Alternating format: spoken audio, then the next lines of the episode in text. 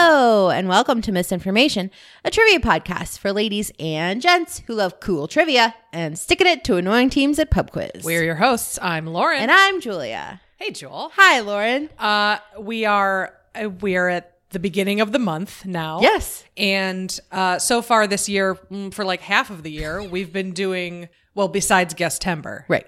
We've been doing a guest.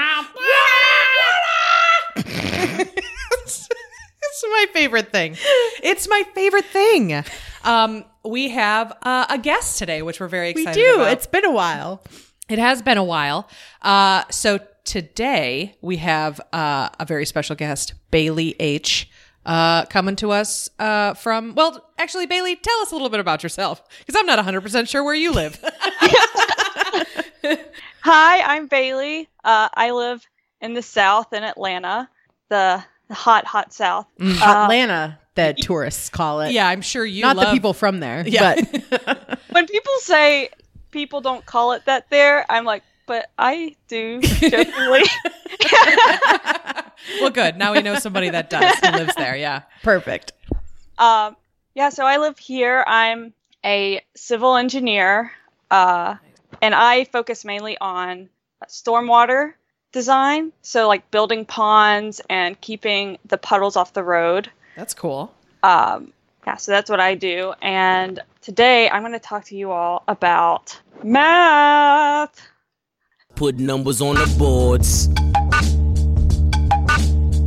Ballers, I put numbers on the boards. Yes. Yay. This is our worst topic. our worst topic. And we previously had Eric C talk to us about math, but this is like math part two. Like this is like um I would say this is like math 102 for us. I would I would assume. Yeah, yeah. So we had math 101 with Eric. Yeah. And now we have math 102 with Bailey. So thank you so much. 'cause Perfect. this And is- and people want to know more about math, and we are not the people to tell No. them that. So No, we we are are so not. glad that you're here. yes, thank you so much. And that's awesome because I'm also not a math person. I wasn't born one, I became one. and I've always found that the world is divided into math people and non math people. And all math classes are basically taught by math people. Mm. And I always wanted to learn from someone who didn't intuitively get it, but that wasn't really an option. So hopefully I can demystify things and at the very least not confuse people more uh, as we take a tour through my crazy brain of math. Awesome. So, first, we're going to get started with some good trivia fodder. Uh, it didn't really fit prettily into my nice story, but it's stuff that comes up in trivia a lot. Uh, sometimes you get a question and there's an overt hint in the question that the answer is going to involve some sort of prime number. Uh, they might say, is a prime example of wink wink Oh, I see. Okay. Mm-hmm. and you're like, oh, I, I, I hope I remember what a prime number is. Well, prime numbers are numbers that can only be divided by itself and one. So, by definition, one isn't a prime number. Uh, but prime numbers constitute the building blocks of all whole numbers because if you divide down and keep dividing down, you end up with prime numbers. So, that's why mathematicians are interested in them.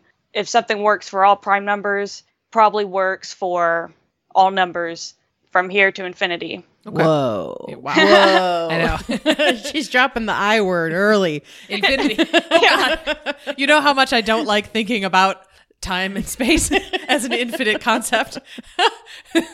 The biggest prime number was actually just discovered uh, that we thought of so far, and it was 28 million digits long. That's so many digits. wow. What is that number even called?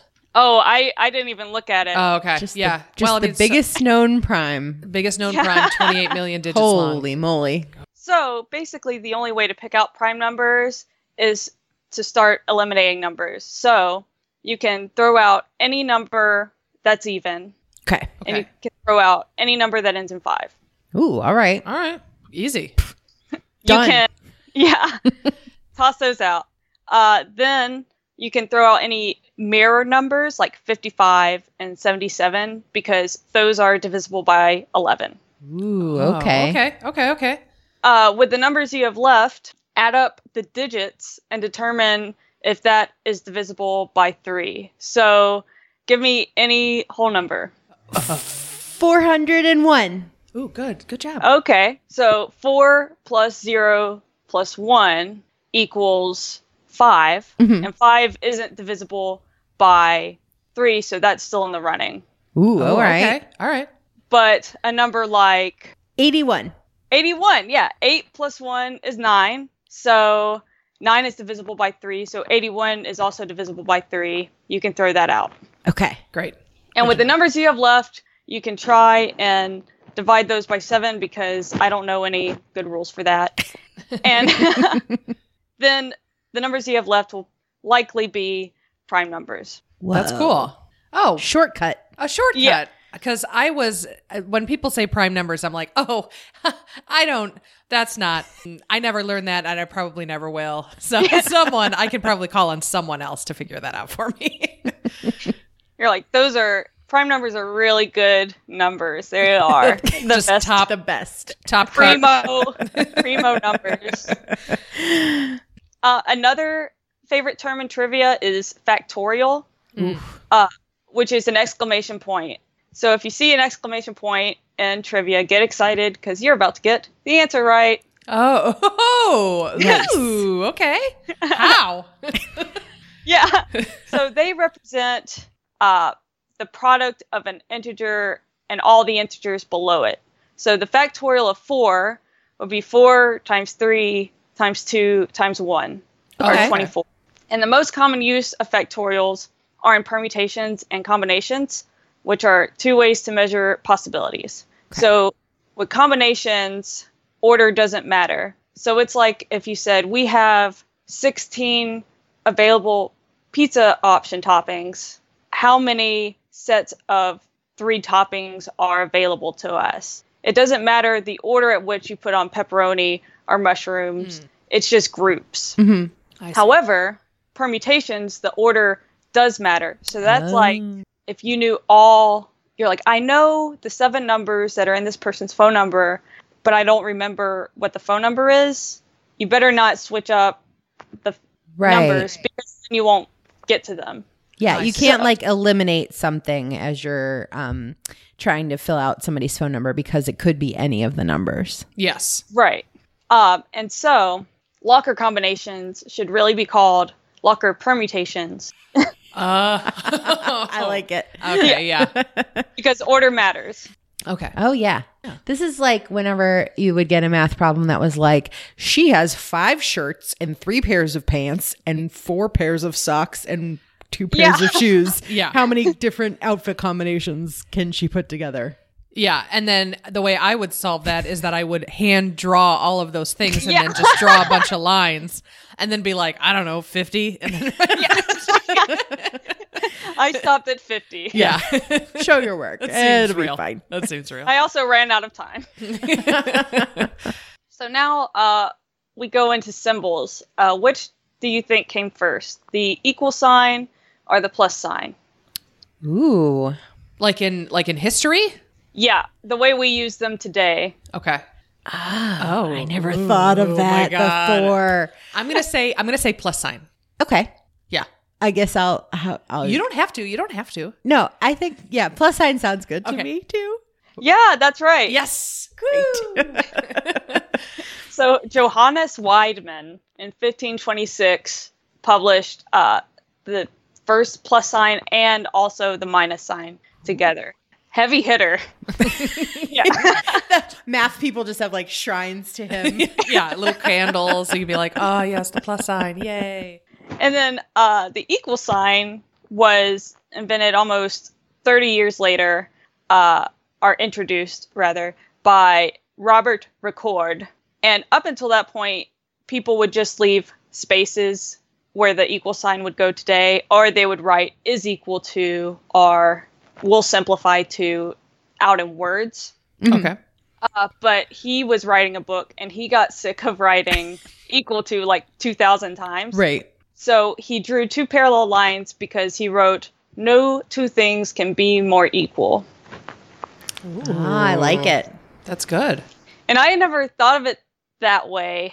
I guess. Like, oh, those lines are the sides of the equations. They're equal to each other.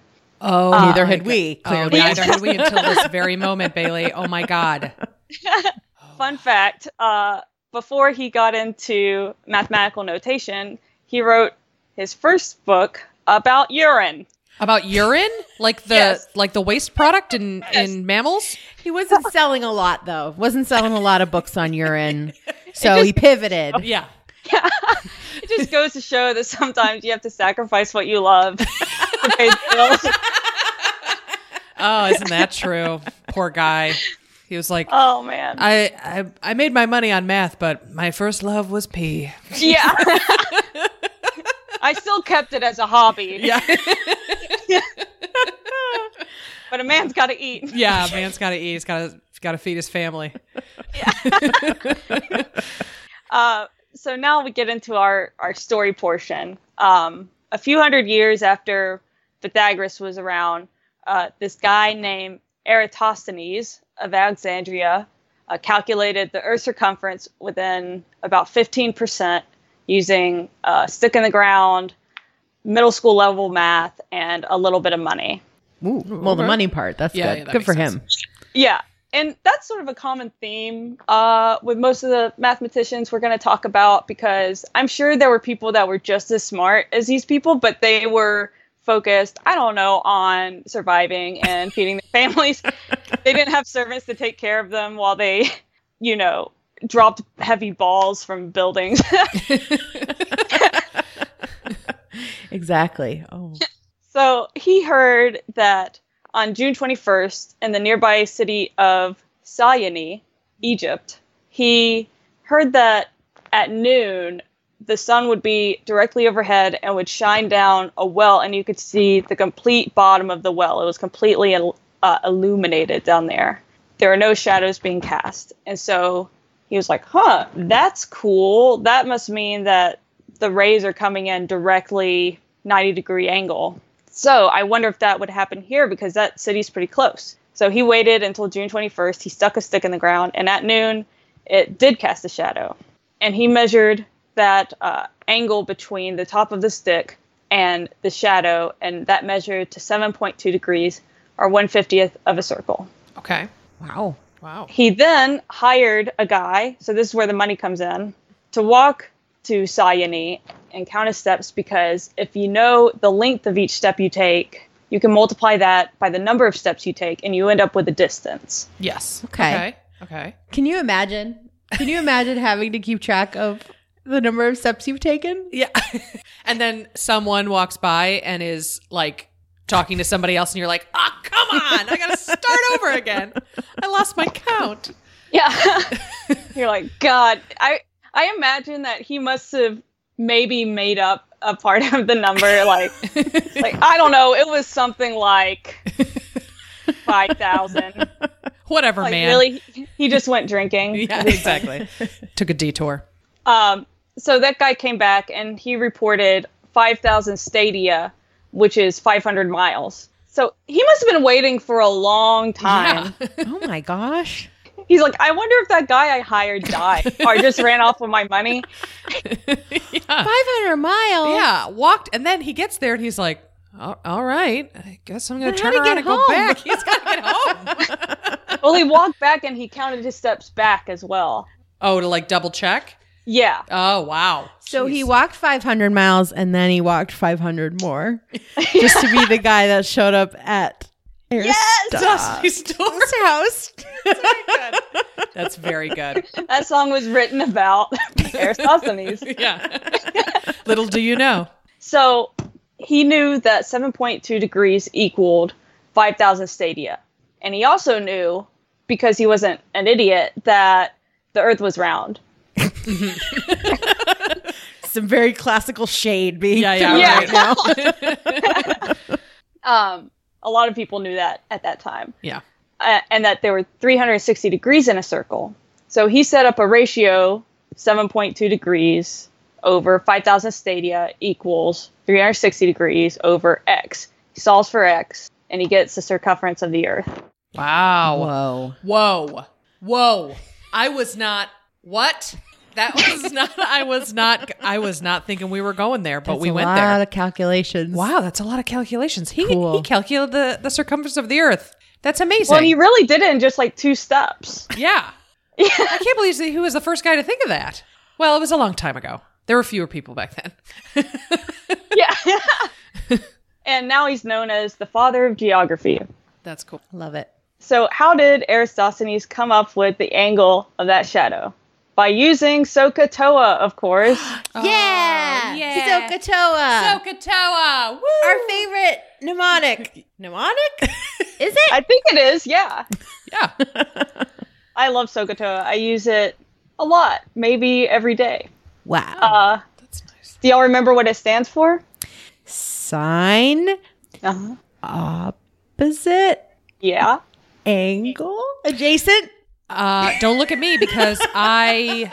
Uh, The, the S, the C, and the T are sine, cosine, and tangent. And Uh-huh. then the other um, letters in there are to remind you which ones you should be using it on.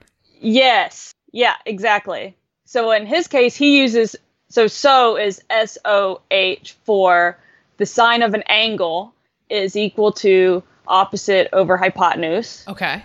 Ca C A H is cosine of an angle equals adjacent over hypotenuse, and tangent toa T O A is tangent of an angle equals opposite over adjacent.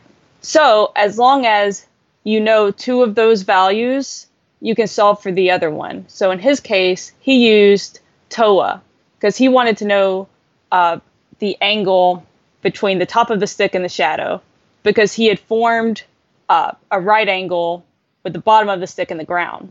And Sokotoa only applies to right angles. I mean, right triangles. Mm-hmm. So, and you can make right triangles out of just about anything to solve any problem.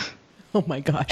Solve any problem? Any problem? My Any therapist problem. is very aggravated that I keep saying that. And I know you have some some underlying conflicts with your mother, but have you tried taking a couple of sticks and measuring the angles? Have you tried Sokotoa? Have we tried this? I love it. That sounds like a, an ad we could do in Mm-hmm. the future. Yeah, write that down for our for our next for our 200th episode. yeah. So his um the shadow, he could measure that length, and that was opposite of the angle. He knew the length of the stick, which was adjacent to the angle. So he was able to take the inverse tangent and find the angle. Um, inverse of a trig function is basically just the way you move it to the other side of the equation so that the degree is by itself. Okay. And then fast forward a lot, like 1630s, you get uh, Descartes. Oh yeah, our boy Yeah, Yeah. what a what a guy. Renee, we call Yeah. him. Yeah, we call him Oh Renee. yeah, first name base.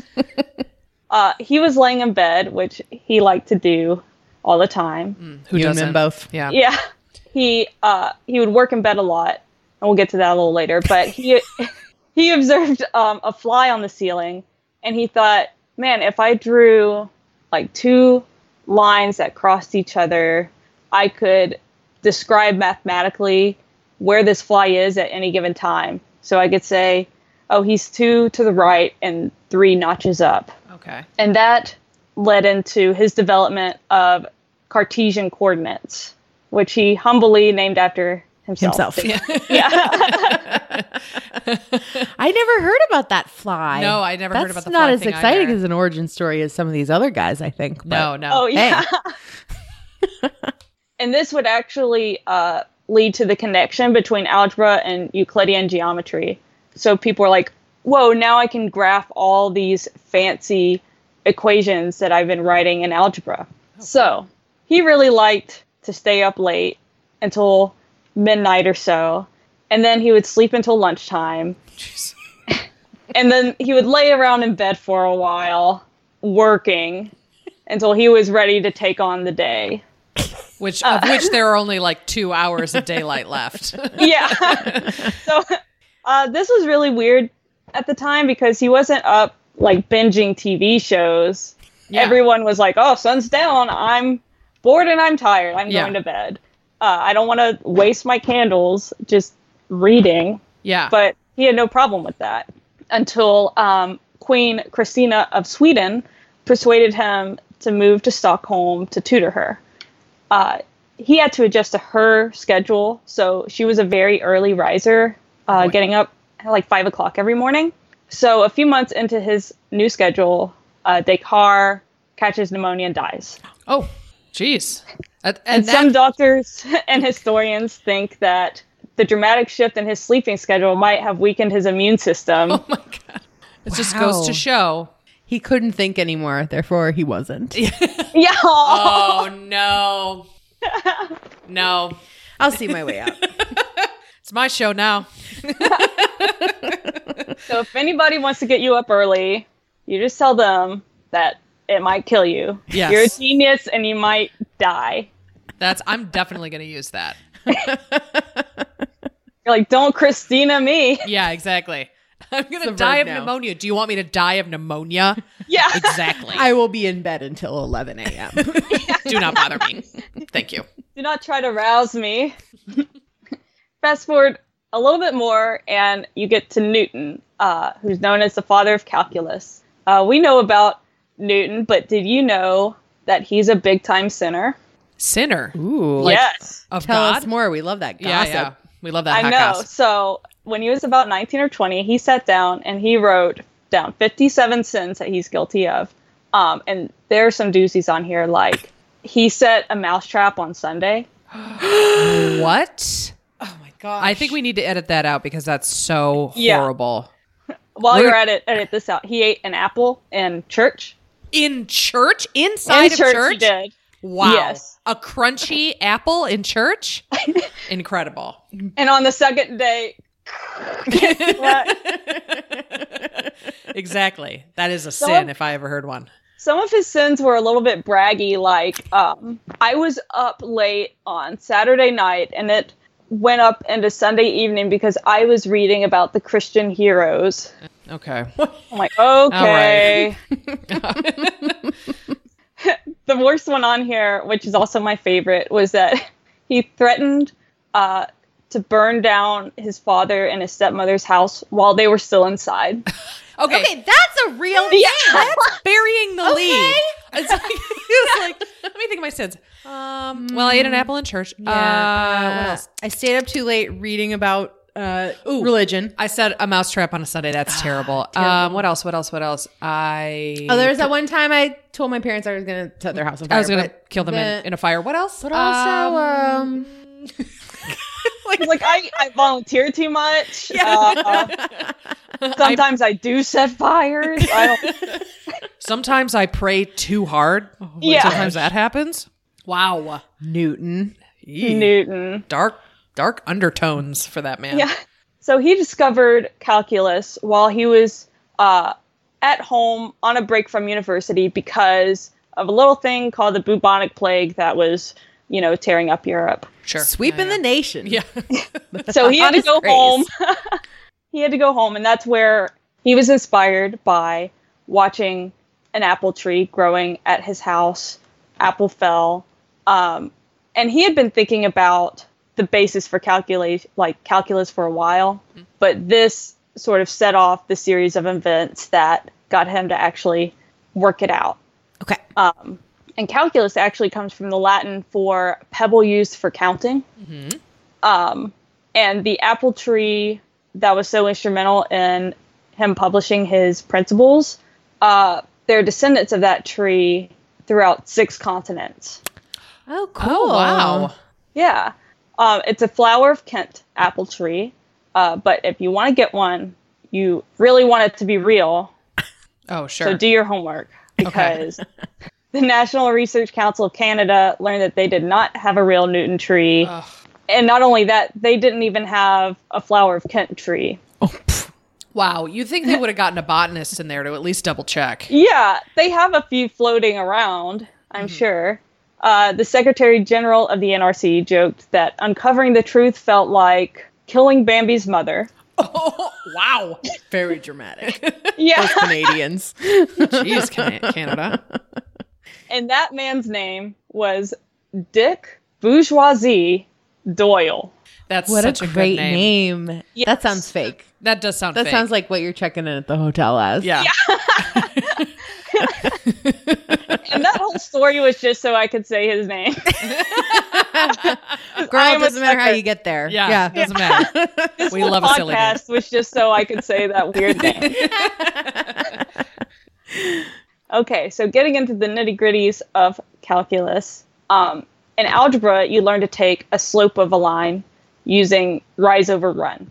Okay. mm-hmm. and that slope tells you the rate of change. In a large part, that's what calculus is. But instead of saying slope, we call it the derivative of a function. Okay. Throwing a lot more words in there Yeah. now. Yeah. I think I'm following. I think I'm going along. So we can take the slope of not just a straight line, but a curvy, crazy line um, by zooming in until it looks like a straight line, and then we take the slope at that point. Mhm. Okay. and that's that's what a derivative is. Um, but what is acceleration? Force and mass is involved in acceleration, right? Don't don't look at F me. equals I ma. am. Oh, yeah. Yeah, but like intuitively, if you're accelerating your car, increase in speed. Yes. yeah, you're just increasing velocity. Okay. So if you're putting the pedal to the metal, you're gaining velocity a lot more quickly than if you were just barely putting your foot on the gas. Uh, to think about this graphically, imagine you're in a car going down a ramp. Uh, when the clock starts, you're not moving, and then every second, someone takes a snapshot of your speedometer. After two seconds have passed, you look down and your speedometer says 15 miles an hour. After four seconds have passed, you look down and you see that you're going 40 miles per hour, so on and so forth. The speedometer itself is giving you the rate at which you're changing your position. Okay. Okay. So it's taking the derivative of your position with respect to time, with mad respect. Yeah. Whoa. Now, if you plotted your time along the x axis, that's the one that lays down flat, and your velocity along the y axis, and you took the slope at any point, that would be the instantaneous acceleration at that point. So you should just be able to like if you have a few basic uh, points already, you should be able to calculate like what it would be Oh. later on. Yeah. You can yeah, predict. yeah, exactly. And the more snapshots you have, the more accurate that's going to be. Oh, that's cool. Uh, conversely, if you started with your velocity graph, you could calculate the area under the curve between any two points. Let's say between two seconds and five seconds, you calculate the area under the curve. Um, that would represent the distance you traveled over that interval of time. Oh, okay. Oh, okay. All right. Because you would be taking, it would form like a triangle, and you would be multiplying feet per second times second. The seconds cancel out, you're left with feet. Okay. Oh, that's the Whoa. best part of math though, is being able to cancel stuff out. Yeah. Yeah. Cross it out. Yeah. We don't need this anymore. Nope. Not anymore. and taking the area under the curve, um, that's integration. So those are the two main things that drive calculus is integrals and derivatives. And that's basically Piece Uh, of cake. yeah, piece of cake. Yeah. Y'all are basically like physics majors now. Oh my gosh. I'm gonna tell my husband. He's gonna be so proud of me. And notice that I said uh, velocity most of the time there because and not speed because speed is just how fast you're going. Okay. So it's a measure of magnitude, uh, which is also known as a scalar value. Uh, with velocity, you have to specify not only how fast you're going, but also the direction you're moving in, Oh, okay. because velocity is a vector. Uh, vectors have direction and scalars do not. This becomes especially important if in your imaginary dream car, you're driving straight due north, and then you slightly turn your wheel to the right and keep driving. Uh, by doing that, even though your speed stays the same, your velocity would be different because you just added velocity to the east and took away velocity from the north. Okay. Whoa. Whoa. wow.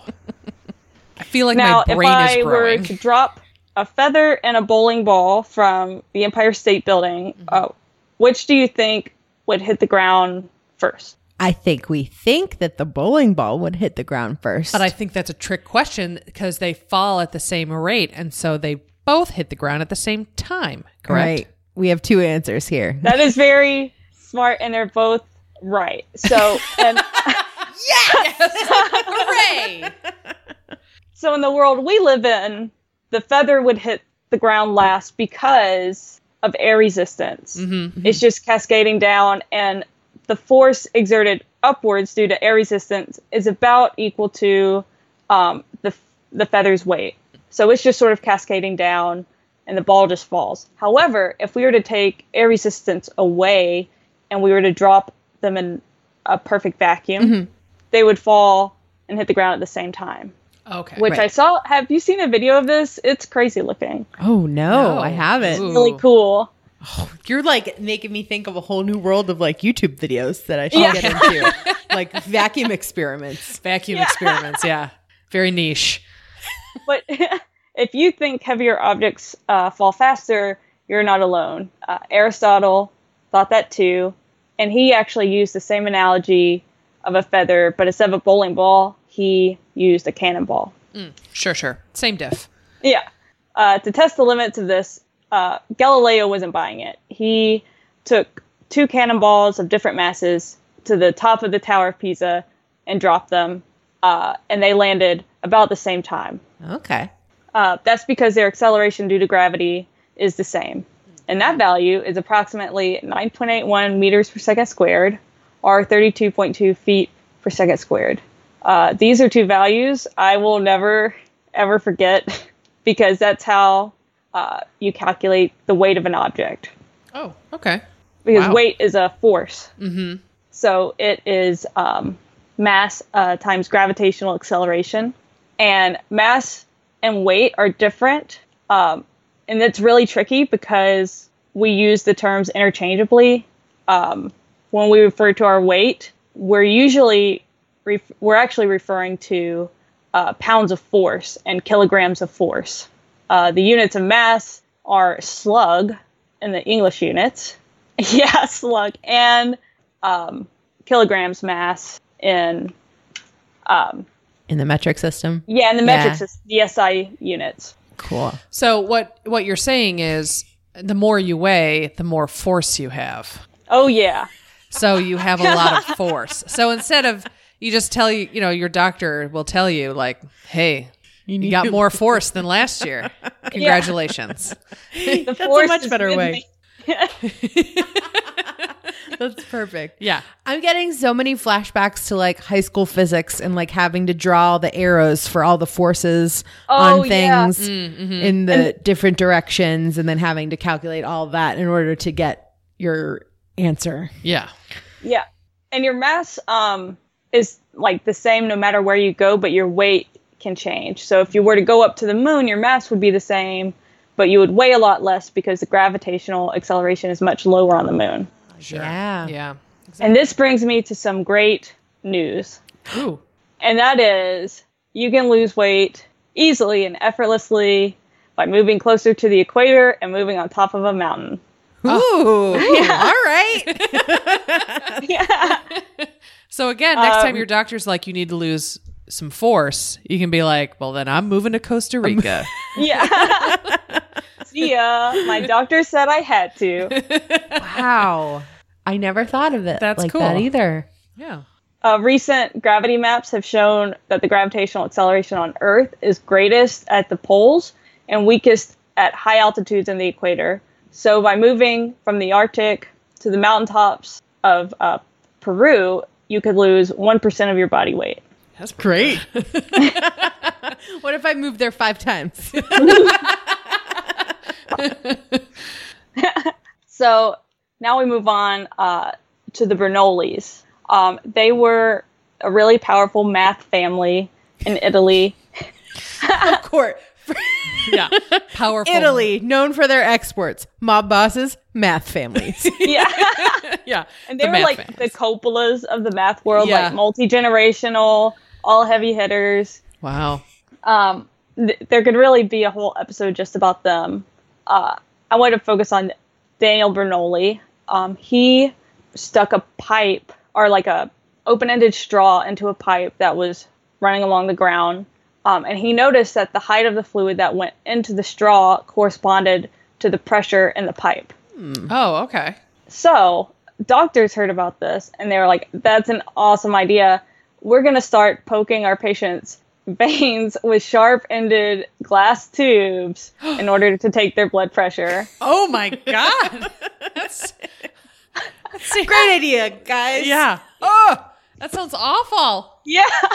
And it's like, hey, doc, I'm here because like I've been having some chest pains. And he's like, okay, we'll just take your blood pressure. And you're like, never mind. I'll Never die mind. instead. I'll die instead. uh, and this insanity went on uh, until almost the year 1900. What? Oh my gosh. Ugh. See, you'd think that that would just be like, oh, they did this for a couple years and Yeah. then they figured out a better way to and do then it. someone was like, "Please don't do this anymore." Yeah. They're like, hey, we can just use a cuff Yeah. and And a watch. squeeze your arm a little bit. Um, he, Daniel Bernoulli also uh, published a principle, uh, conservation of energy, that related to fluids, uh, particularly that if the velocity of a fluid increases, then the pressure decreases, and vice versa. okay. okay. and we can see this all the time. Like, have you ever um, heard a water hammer in your pipes? Oh yeah, like your your Ooh, yeah. pipes knocking. Yeah. Yeah, like when they knock. Um, that's because if you shut the valve or turn it on, let's say you shut the valve too quickly, um, you kind of create like uh, a traffic jam in your pipe because all the water's moving out, moving out, and then the person at the front of the line suddenly stops and everybody stops behind them.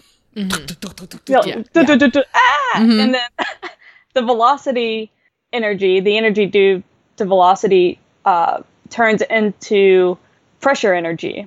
And it sends a shock wave through the pipe and will knock it. Oh, that's kind of cool. How about that?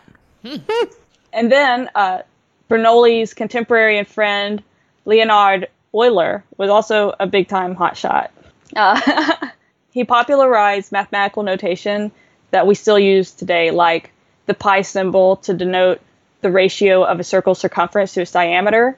Um, he was the first to use the little i to describe the square root of negative 1, and he established x, y, and z to describe unknown variables. wow. See? Look at this. This is amazing. Euler made some huge strides in geometry, optics, fluids, and so many other fields. Um, he suffered some problems with his right eye that progressed throughout his career. Um, in portraits, you can see him squinting his eye pretty dramatically. Um, He's not just family- giving the saucy wink to the portraitist. and I, s- I might have like made a insensitive joke about him when I first saw his portrait because I'm like, what is he doing? Like Clint Eastwooding with his face. but um, his family even bore a double name, uh, Euler Scholpe, uh, the latter of which derives uh, from a word for squint eyed, cross eyed, or crooked. oh no. That's rude. Um, for this reason, uh, his employer, Frederick the Great, thought it would be cute and appropriate to call Euler his Cyclops. Aw, that's mean. That's so mean. Can't help that he's like- got a bad eye. Um, employees probably didn't find Frederick that great for a few reasons. Uh, one being his cute nicknames, and the other being his unrealistic expectations. Uh, Euler inherited a project in which Frederick the Great wanted um, a fountain to shoot water 100 feet in front of his castle. Uh, the, and he was trying to compete with uh, Versailles, I think. Oh, Okay. sure, yeah. A few, aren't we all? Yeah. a few other engineers had come before and failed.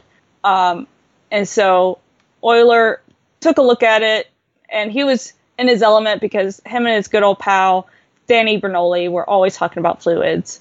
Um, he gave his suggestions and his calculations to Frederick, who I assume just threw them directly in the garbage uh, because he didn't follow that advice uh, and ended up abandoning the project uh, some years later. Uh, in a letter to his BFF Voltaire, Frederick the Great would nonetheless blame Euler for the failure of the project, even though Euler His name had not appeared in the construction reports. He was barely involved at all. But uh, a lot of historians for a long time thought that Euler just didn't know what he was doing, and that was why the fountains failed. Oh Oh, wow. that's rude. He couldn't help it. mean. Uh, however, this equation or uh, this failure served fluid mechanics in the end because uh, it led to Euler's development of equations that described uh, fluid motion of fluids that were inviscid, which means they weren't viscous. So lava is super viscous because it's resistant to flow, it's thick, and it barely rolls. Um, he assumed that whatever liquid was flowing through the system was inviscid, so had no viscosity, uh, which that provided a basis for later people applied viscosity and friction and everything on top of it to be the equations we use in uh, fluid mechanics today. Oh wow, cool. Wow. So something good came out of it, even though he didn't finish the fountain.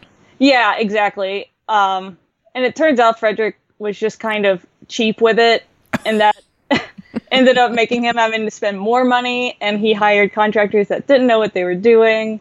Um, and Frederick also wanted his experts that he hired to be part of his academy to be really interesting and funny and great conversationalists. And Euler was just not that guy. Um, he was only interested in God, uh, math, science, and his 13 kids. Oh, Seems like he had a couple other interests too. yeah. I mean, he may not have been a brilliant conversationalist, but his wife seemed like she. She had a good time. Yeah, she was doing okay. Maybe. Hopefully. Although only uh, five of those kids would survive into adulthood. Um, and also, Frederick didn't really get math. Uh, he said it really dried him out uh, in, in his letters. and uh, he was like, I just don't get this guy. Uh, so it was no wonder that Euler's chances for advancement within the academy were limited. And he went back home to St. Petersburg uh, after working for Frederick for a number of years.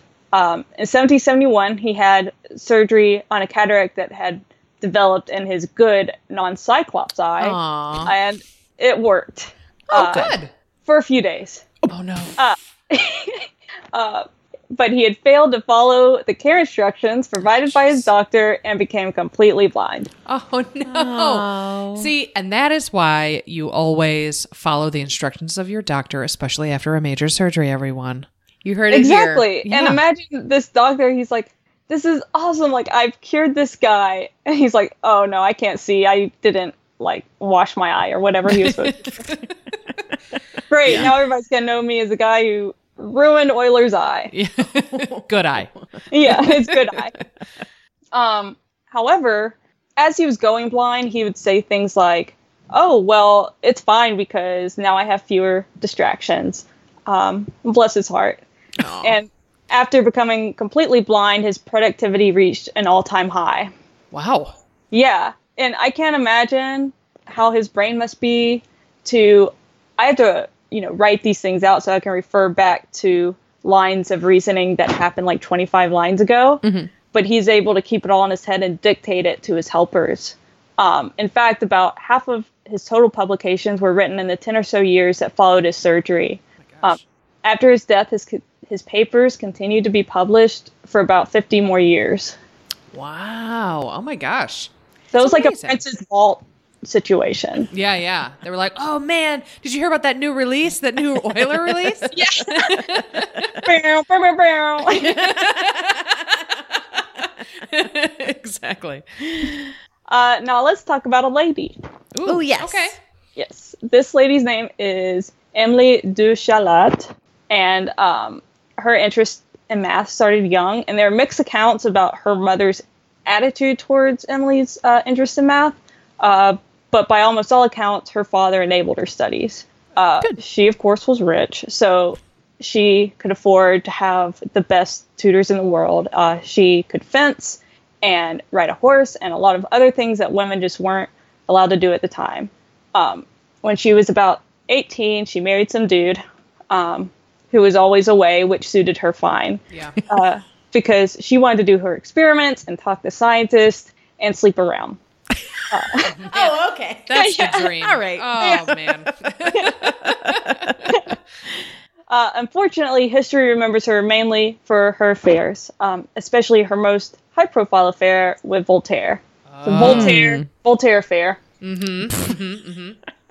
And it also wasn't a secret that she was with Voltaire, and I don't think many, or if any, of her affairs were uh, secret c- because Voltaire like lived with her at her husband's estate. Um, so you know, just different times. Yeah. Uh, fe- fewer people know her for becoming the first woman to be published by the French Academy of Science. Oh, all right. And this was a really big deal because 200 years later, uh, the Academy would turn Marie Curie away for being a woman. Right. Oh yeah, of course. But no one batted an eye um, in letting Emily in because she was so well connected. Everybody loved her. Beautiful, flirtatious, could ride a horse, loved to have sex, you know. Yeah, what's yeah. the- And- They were like, "Yeah, let her in." See her yeah. on that- did you see her on that horse? Yes. Um, Emily even corrected uh, a mistake Newton had made concerning the relationship between mass and energy. Um, she debated this change, and it would uh, ultimately contribute to Einstein's E equals mc squared equation many years later. That's awesome. That's great. Good for her. Yeah, when she was in her 40s, uh, she got pregnant, and she knew that that was basically a death sentence. Um, so she started working 18 hours a day to finish what would be her crowning achievement uh, the translation of Newton's Principia Mathematica to French. Um, it's still the only, it's still the standard used in France today. Oh wow. That's awesome. Cool. Yes. And she not only translated the work, but provided proofs and commentary that led the French to ultimately accepting Newton's ideas. Because uh, some people could translate the English into French, but they were still like, nah, I'm just going to stick with Descartes. Uh, I don't. I don't care for Newton, but she contextualized it for them. His cookies are terrible. They are So- terrible. Yep. I'm not a fan of figs.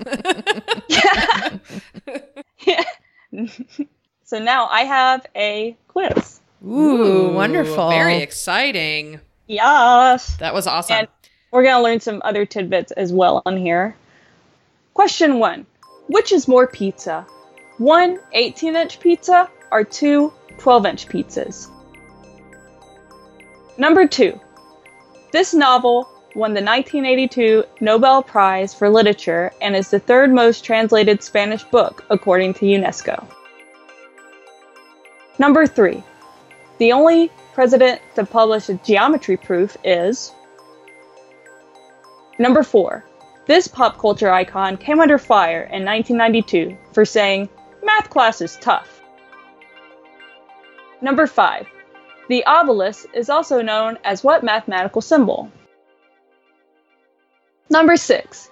Edward James Olmos played an AP calculus teacher in what 80s movie? Number seven. Dyscalculia is a learning disorder categorized by a child's inability or struggle with basic arithmetic and numbers in general, sometimes called math dyslexia. Experts estimate that approximately how many elementary school students suffer from dyscalculia? A. Between 1 to 5%. B. Between 5 to 10%. Or C. Between 10 to 15%. Number eight, the Abiska and Ordinate are the alternative name for what duo? Number nine, don't be scared. This form of algebra is centered around three simple words or, and, and not. Number 10, which is longer, a nautical mile or a statute mile? We'll give you about a minute to think, and then we'll be back with the answers. Wanna know how to rhyme? You better learn how to add. It's mathematics. Mighty most def. It's simple mathematics. Check it out. I revolve around science. What are we talking about here? Mighty most def. It's simple mathematics. Check it out. I revolve around science. What are we talking about here?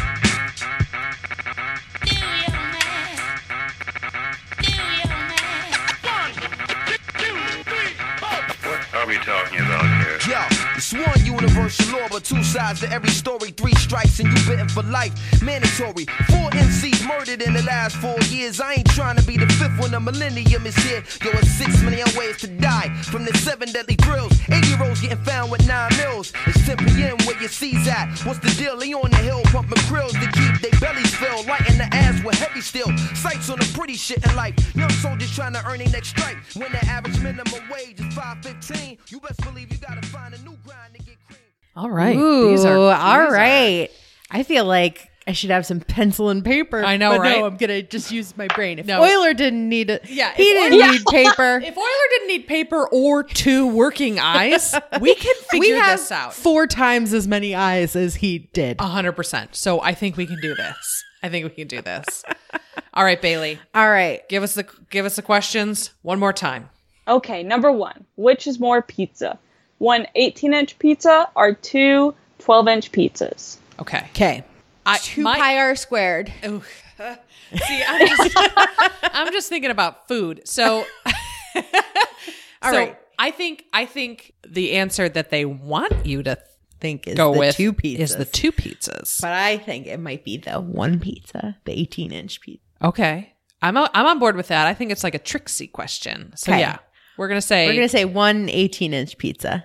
Yes. yes. Um, I don't have the exact numbers, but that's right. uh, number two. This novel won the 1982 Nobel Prize for Literature and is the third most translated Spanish book according to UNESCO. So a novel, 1982. maybe with like a math. Is it? I'm. um, so I'm thinking maybe it's Gabriel Garcia Marquez. Uh-huh. Uh, What do we got? We got Love in the Time of Cholera. All right. We've got A Thousand Years of Solitude. Ooh, that sounds good. Do you think it's A Thousand Years of Solitude? Because there's a number in there, there is a number. and maybe he's a mathematician in the book. I didn't read it. I, that, that's a good guess. Okay, we're gonna say Gabriel Garcia Marquez is A Thousand Years of Solitude. It's actually a hundred years of solitude. years of solitude. I went too far. That was the sequel. that was a sequel. It's way more years of solitude. He was he was like hundred years is pretty good, but I'm gonna You know go what's even better? farther. Yeah, A hundred years of solitude. hundred years of solitude. Great. We'll remember that now. Uh, who is the only president to publish a geometry proof? This is all you, Jewel. This is a good question. Yeah, I love um, presidential trivia. So I'm thinking, oh boy, Who who seemed like they liked geometry? who liked geometry? So we can Uh, bl- well, we can knock out Teddy Roosevelt. He was an action man. yeah, yeah. Wasn't a math guy. I'm gonna say it's not in the 20th century. Oh, you're I'm gonna say go early. back. I'm Okay. gonna go back. All right, all right, all right. Um, It's not your boy. not my boy Grover. Uh, how? Ooh, Hmm. What? How about Abraham Lincoln? Oh, okay. Abraham Lincoln. Let's say Abraham Lincoln. Uh, what if I said that um, he hated Mondays and loved lasagna? Garfield. Oh, yeah. Garfield. Close. Very close. to Lincoln. close. Time. Very close to Lincoln's time. James Garfield, huh? There you go. Uh, number four. This pop culture icon came under fire in 1992 for saying math class is tough. I know this one. Yes. Yeah. Uh, so it's Barbie. It is. Barbie. Yes. So, uh, side story with that. So, um, in in 1992, 1993, there was a, a guerrilla art collective called the Barbie Liberation Organization, and so they didn't like that. You know, the Barbie dolls was saying things like this, like math is tough. I love going shopping. Let's Yeah. go to the mall. So, what they did is they planned this project where they would send people out to toy stores to buy the Teen Talk Barbie doll and um, a G.I. Joe, like Duke Nukem doll that talked. And so they would purchase those, bring them back home, and then they had instructions how to swap their voice boxes. Yes. So that instead, like, it was this, like, big burly G.I. Joe man that would say things like, "Hmm, I love wearing shoes. And like the, and they would have the Barbie being like, vengeance is mine. So this was called like reverse shoplifting basically, because then the people who did the project would take it back into the store and then they would put it on the shelf. And so it was kind of like, you know, the Toys R Us was making money twice off these things because Oh, wow. somebody bought it the first time and then they put it back on the shelf for somebody to purchase again. And so it was like this short lived like, guerrilla art project called the Barbie Liberation Organization. I love that. I Yeah. had no idea. That's so interesting. I wonder if anybody still has any of those. Like, At the Strong National Museum of Play in Rochester, New York, we have an example of um, each of them, which is why I, which is why I know this. which one do you have? Do you have We both? have both. Yeah, oh, we, have, nice. we have both a, a, a Barbie and a GI Joe doll. That's amazing. yeah. Cool. Full set. Yeah, They have tea time together.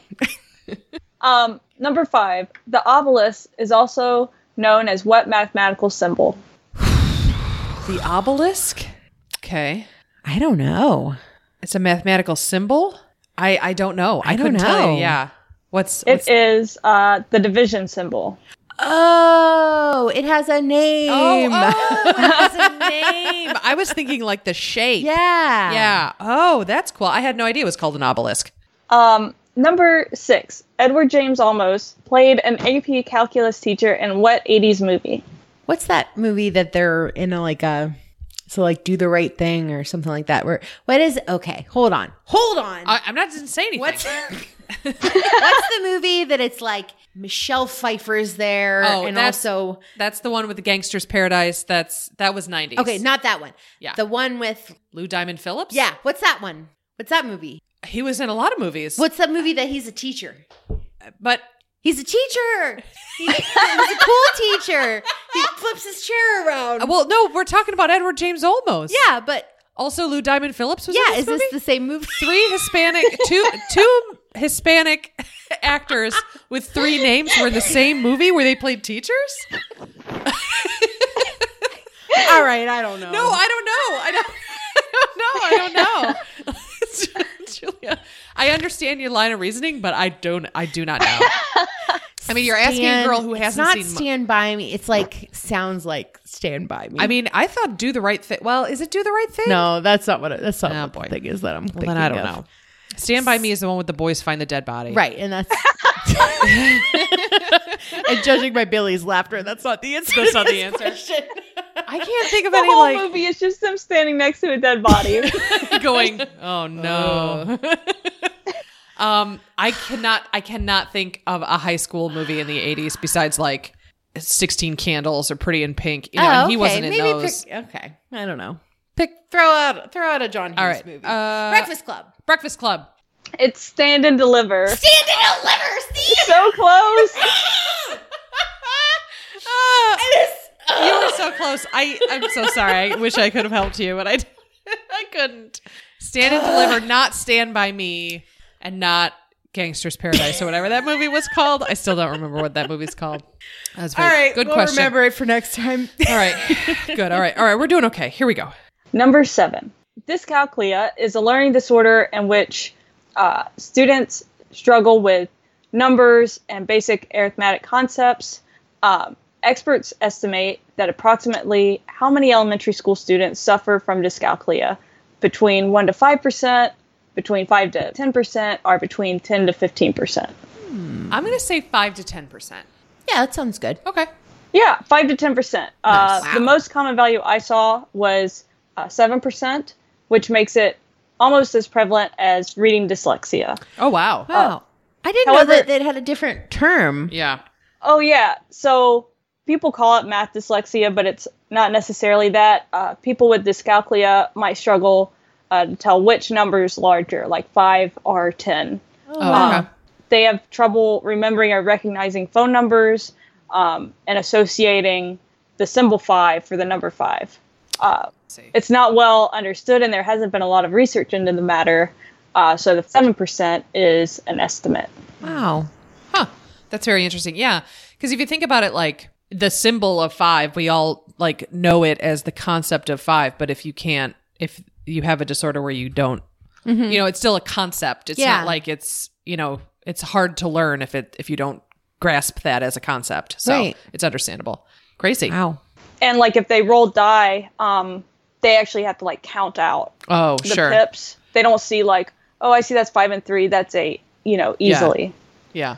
Um, number eight, the uh, abisca and ordinate are the alternative names for this duo. Attica and ordinate. I was I was thinking it has something to do with graphing. Okay. So m- the X and Y axis? Yeah. Yeah. How about that? Okay. Is that it? Oh. Yeah, so basically, kind of. It is.